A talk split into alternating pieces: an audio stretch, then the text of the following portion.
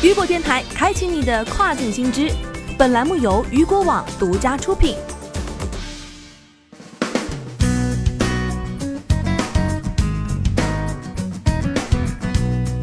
Hello，大家好，欢迎大家收听这个时段的跨境风云。那么接下来的时间将带您一起来关注到的是亚马逊或将增设瑞典站。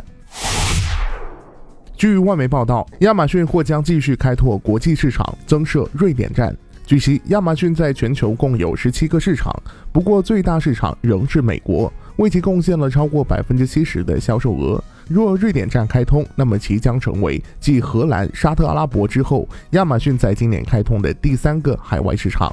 据外媒 Business Insider 看到的一张截图显示，最近在品牌注册中心中，亚马逊新增了在瑞典注册一个市场的选项。丹麦公司 A Gentleman 的首席执行官表示，这一举措或许是为了在亚马逊推出瑞典站之前，让卖家有足够的时间对品牌进行注册。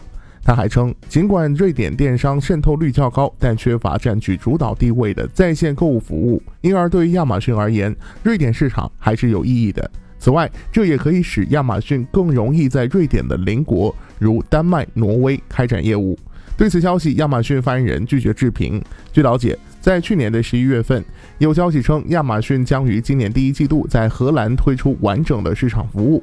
而自二零一四年亚马逊推出荷兰站以来，其暂时只出售书籍。在今年一月份，亚马逊宣布荷兰站点正式面向全球卖家开放注册，卖家可以对荷兰站点进行注册并开通，以为当地消费者带去更多的优质选品。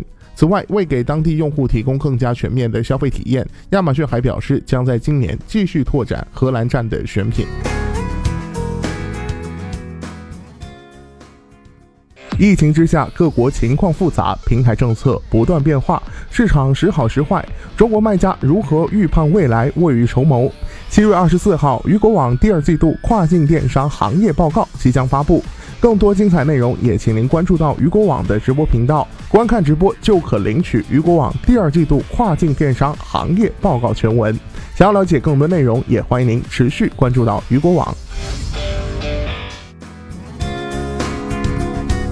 好的，以上就是这个时段雨果电台给您带来最新一期的跨境风云。想了解更多跨境电商资讯，您还可以持续关注到雨果网。我是大熊，我们下个时段见，拜拜。